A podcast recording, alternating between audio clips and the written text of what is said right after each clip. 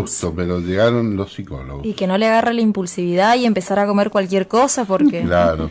Hoy tenemos, hoy tenemos dos especialistas en Es tan esto. impulsiva, tan, tan y tan, que ni siquiera engorda.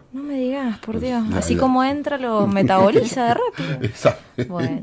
Sigue así con los dientes apretados aún después de Oh, comer. Dios, Dios. ¿Cómo les va? Muy buenas tardes. Presentanos a los especialistas, por favor. Gracias, Sergio. Sí, hoy estamos acompañados por la doctora María Estela Cacao de Estefan y el licenciado, licenciado Renzo Venturín, que ellos van a, nos van a hablar acerca de eh, herramientas para prevenir los trastornos de la conducta alimentaria. ¿sí? Mm. Específicamente vamos a hablar de lo que es comer bien para estar bien.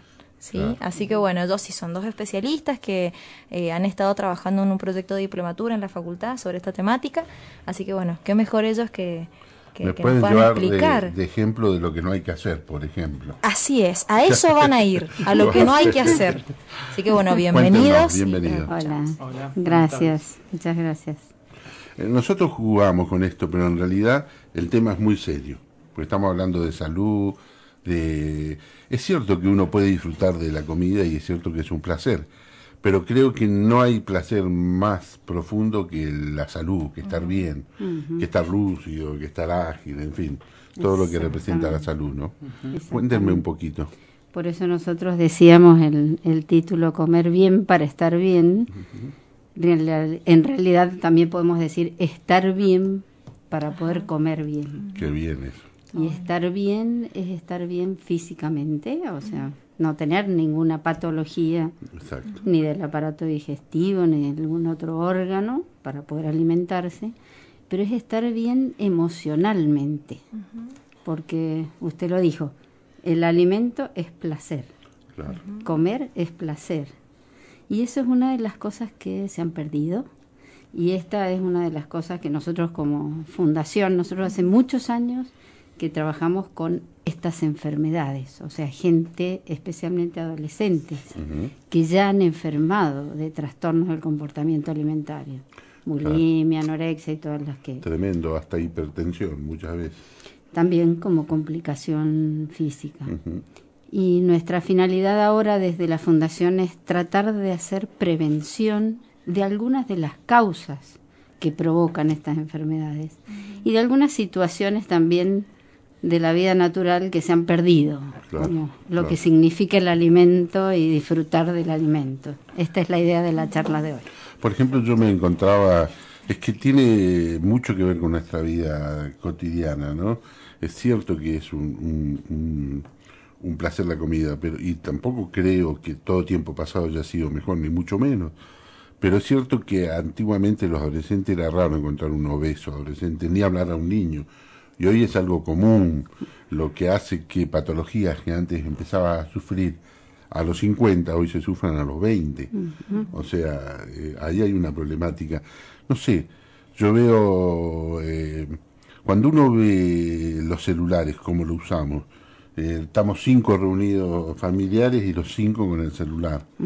Eh, ahí también, no sé, se puede disparar una, una conducta que apunte a la personalidad adictiva, por ejemplo.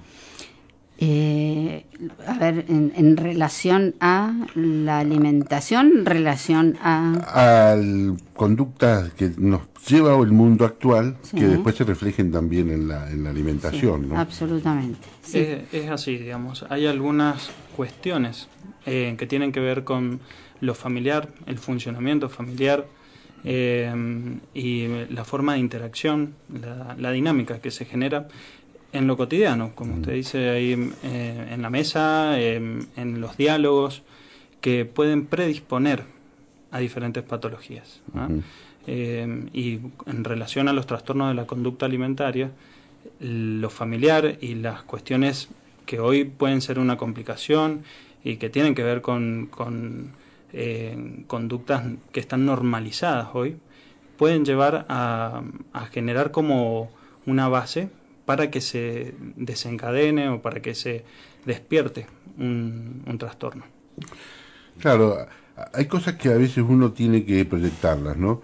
Eh, nadie puede negar el avance que hemos tenido, la comodidad que significa tener un celular, por ejemplo, que hace a lo mejor 30 años nos parecía increíble que vos pudieras hablar con alguien de Europa, con imagen, todo, en una plaza, vos estando sentado en una plaza, era algo este, que parecía ciencia ficción y hoy es real. Y está bueno. Pero todo aprendizaje lleva un, tiempo, digamos. Eh, hasta no hace mucho nadie se creía que fumar, por ejemplo, en un colectivo de media distancia era algo relacionado a la libertad. Hoy sabemos que tiene que ver con la salud, que no se fuma en un lugar cerrado ni público, y ya lo tenemos incorporado. Esto es algo a colación porque quizá un día aprendamos a cómo usar esa tecnología sin que nos juegue en contra, ¿no? Sí, sin duda. De todas maneras, me parece que hay, como usted dice, todo un aprendizaje y en este momento específicamente con esto de las comunicaciones hay como una exageración. Claro. No hay un término medio. Exacto. Entonces, creo que también esa es parte de la prevención, porque la mayoría de la gente come con celulares. Si uno pasa por la calle Aristide Villanueva y ve en los restaurantes a determinada hora los adolescentes no se miran a los ojos, están mirando los celulares mucho tiempo. Y eso pasa también en las familias. Y las familias les dan celulares a hijos muy chiquitos. Es cierto. Entonces, mm, hay que normatizarlo. O sea, por ejemplo, las escuelas, la mayoría de las escuelas ahora, o por lo menos muchas, ya no dejan ir con celular muy a la escuela y es, es lo lógico. A nosotros nos pasaba cuando teníamos el instituto que las pacientes entraban, dejaban su celular, estaban el tiempo necesario y luego cuando se iban lo retiraban, porque es una manera de concentrarse y de tener límites. Exacto, exacto. Me imagino, no es el tema, no estamos hablando de alimentación y este, cómo aprender a comer, quizás sea ese el secreto, ¿no? Disfrutarlo y que sea saludable al mismo tiempo, ¿no? Porque tampoco se puede vivir sin comer. O sea, si bien es un problema la obesidad, tiene que ver con la calidad de vida, tiene que ver con incluso con la salud, también hay enfermedades contrarias como la, anorexia o, la bulimia, ¿no? Sí, sí, sí, lo que usted dice de aprender a comer, en realidad el ser humano eh, viene ya aprendido, o sea, biológicamente nace a las tres horas, tres horas y media, succiona. Biológicamente. O sea, cada tres horas y media luego necesita alimentarse. Y eso no se lo dijo nadie. Eso está ya marcado en nuestra biología, en nuestro metabolismo. y esto se pierde. O sea, esta necesidad de cada tres horas y media alimentarse. Usted ahora está con el mate. Sí. Y todo el día. Se alimenta. Cada tres horas y media come algo. No, yo como como un animal al mediodía o a la noche una sola vez al día. ¿Ve cómo se alteró un ritmo biológico? Lo lógico es cada tres horas y media, cuatro. Un poquito. Alimentarse, porque el aparato digestivo y todo el organismo está preparado para eso. Nosotros lo alteramos. Claro. Por diferentes causas. Sociales, laborales o lo que fuera. Exactamente. Pero de ahí a patología, que es lo que usted está nombrando, anorexia, bulimia, hay una serie de condimentos y causas coadyuvantes que son muy importantes para poder desencadenar una enfermedad de este tipo, que son enfermedades mentales. Exacto. En realidad no hay nada orgánico, son enfermedades que de la, mente, de la psiquis que uno dice, uy, qué extraño que la psiquis provoque estas cosas y es por eso que los adolescentes, que son la mayoría de las personas que lo sufren, pasan mucho tiempo para poder pedir ayuda. Les da mucha vergüenza porque piensan que como son enfermedades de la mente lo tienen que solucionar ellos. En la sociedad todavía no está muy arraigado que estas son enfermedades graves.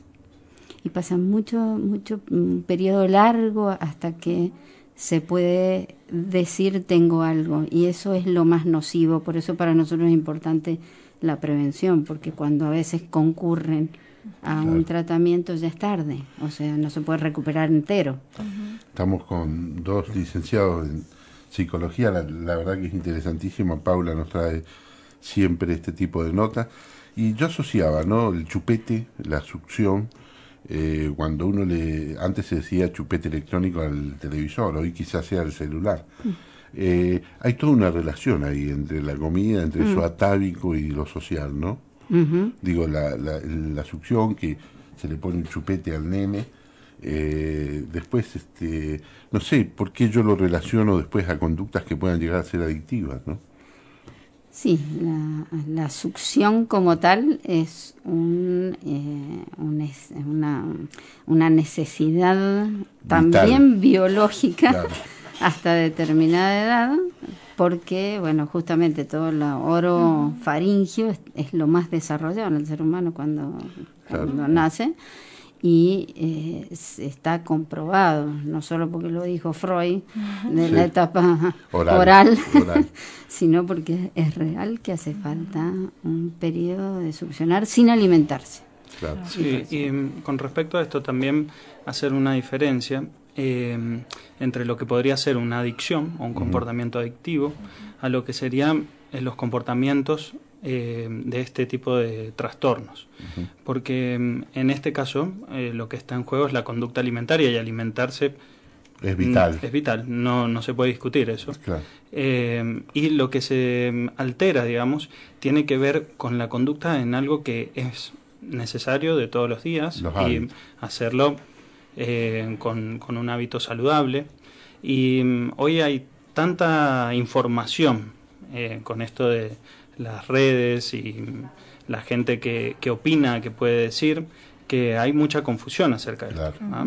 Entonces, el tipo de trastorno que se genera eh, es sobre una conducta eh, que tiene que ver con algo vital, con algo de todos los días, con algo cotidiano, mientras en las adicciones no. ¿Mm? Eh, entonces es diferente, es diferente, pero sí es importante esto de, de ver que hay una dificultad para llevar adelante conductas eh, que, son saludables y hay muchas cosas que llevan a ese tipo de, trastorno de la conducta. Y acá también entraríamos en, algo que nos toca, que son los medios masivos de comunicación, ¿no?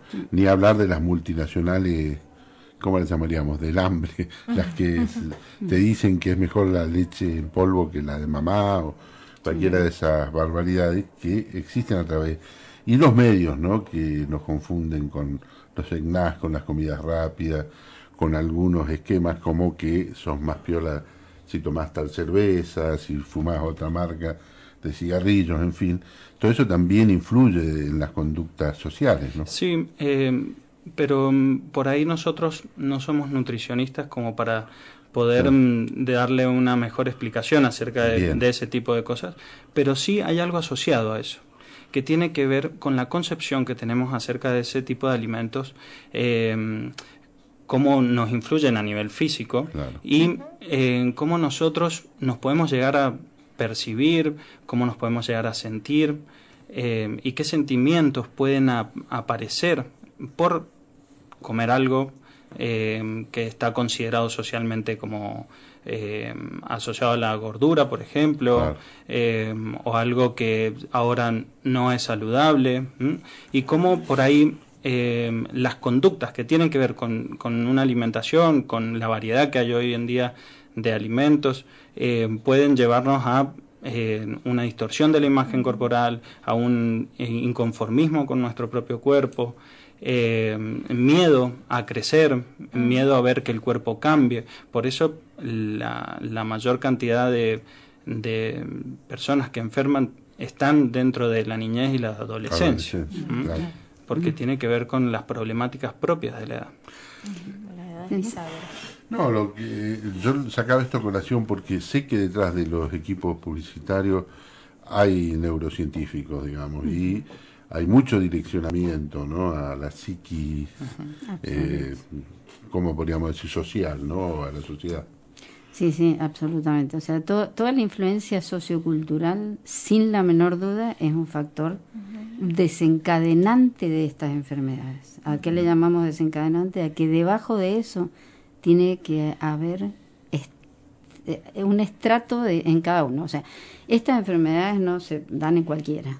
Claro inclusive hay una influencia genética. Es cierto también, hay claro. estudios, sobre todo en Estados Unidos, con gemelos que tienen trastornos alimentarios y se está determinando que la influencia está. Sobre esa influencia genética hay una influencia de características propias de la persona que va a enfermar, como en otras enfermedades y muchas mentales.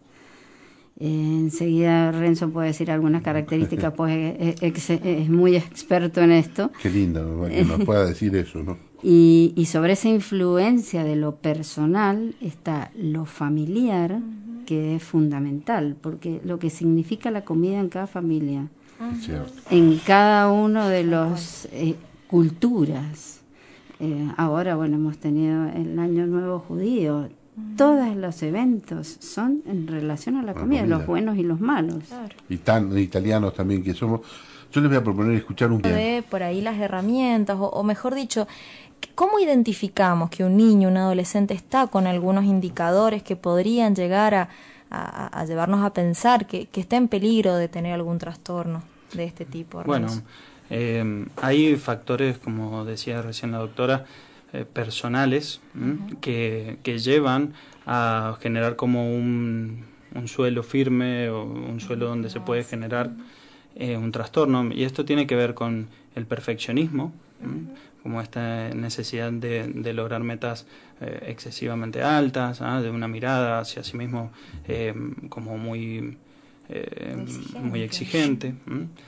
también la autonomía, ¿sí? la dificultad para eh, poder tener un pensamiento propio, defenderlo, poder eh, discutir ideas desde un lugar propio, eh, es una de las cuestiones también que, se ve a la base.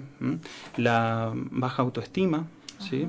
la concepción que tienen de sí mismos los niños, adolescentes, que para cómo están en un momento de, de desarrollo de todas estas características, hacen que también se vaya generando este esta dificultad, el miedo a crecer, eh, los duelos por, por, el cuerpo, por, las, por la niñez, eh, la insatisfacción corporal que viene con este tipo de, de duelos eh, y también la insatisfacción a nivel social, por no poder tener esta autonomía, por ser tan, tan perfeccionistas, la rigidez que aparece en, en, este, en este tipo de conductas hace que se genere toda una base que luego con diferentes eh, factores que pueden ser duelos eh, como un cambio de casa o la muerte de alguien, un cambio de colegio, puede ser muy variado, ¿ah? puede ser muy pequeño o algo bien significativo, pero para la persona resuena en este, en este campo digamos, que se ha ido generando y hace que pueda desencadenarse y despertarse todo un trastorno de esta conducta. Me, pensaba en lo, lo, que decís y seguramente las mamás estarán escuchando atentamente, ¿no? Porque es toda una problemática. Mm. Licenciada, ¿usted qué opina? Y bueno, eh, yo en realidad me gustaría como dejar dos o tres cositas eh, útiles como para que se piensen. O sea, tratar de que los chicos no coman fuera de la mesa familiar, que no coman parados, que no coman en el piso, que eh, no coman con el televisor prendido, ni con ningún intermediario, ni con teléfonos, ni, que se miren a los ojos, que haya una charla, de por lo menos una vez al día juntarse con la familia a comer y de disfrutar la comida desde el momento en que se la ve, porque en realidad uno come ni siquiera sabe qué come, no la mira la comida, no la huele, no la saborea. Que no se pierdan esos rituales y que no se pierdan los rituales que nos dejaron nuestros abuelos de eh, la comida de la abuelita que cortaba los fideos y ese tipo de cosas me parece que son importantes para prevención. Eh, sacándolos levemente del tema, porque me gustaría aprovecharlos mucho más. ¿Qué opinión tienen con los niños muy niñitos, dos eh, años promedio, que se les entrega un celular? Que se divierten un rato con el celular y por ahí dejan tranquilo al papá y a la mamá, pero ¿qué generan en el niño? A mí no me parece muy saludable. Sí, yo creo que usted lo dijo, es para dejar tranquilos a los papás. No sabemos qué va a provocar esto en los niños dentro de un tiempo, pero ellos no lo piden. Ellos a los dos años tienen que estar jugando con objetos de dos años. Sí, lo que ya se ha visto, sí, y hay estudios que están en relación a esto, es que está disminuyendo la inteligencia. Qué tema, ¿eh? Y la creatividad. O Totalmente. sea, porque está todo dado. Y potencia después problemáticas a nivel del aprendizaje en años Claro, posteriores. Exactamente. Y bueno, un tema para la próxima, Te Paula. lo traigo la próxima. Yo les agradezco muchísimo, ya nos vamos porque le estamos robando al informativo. Muchísimas gracias, un placer tenerlos. Gracias. Gracias a ustedes.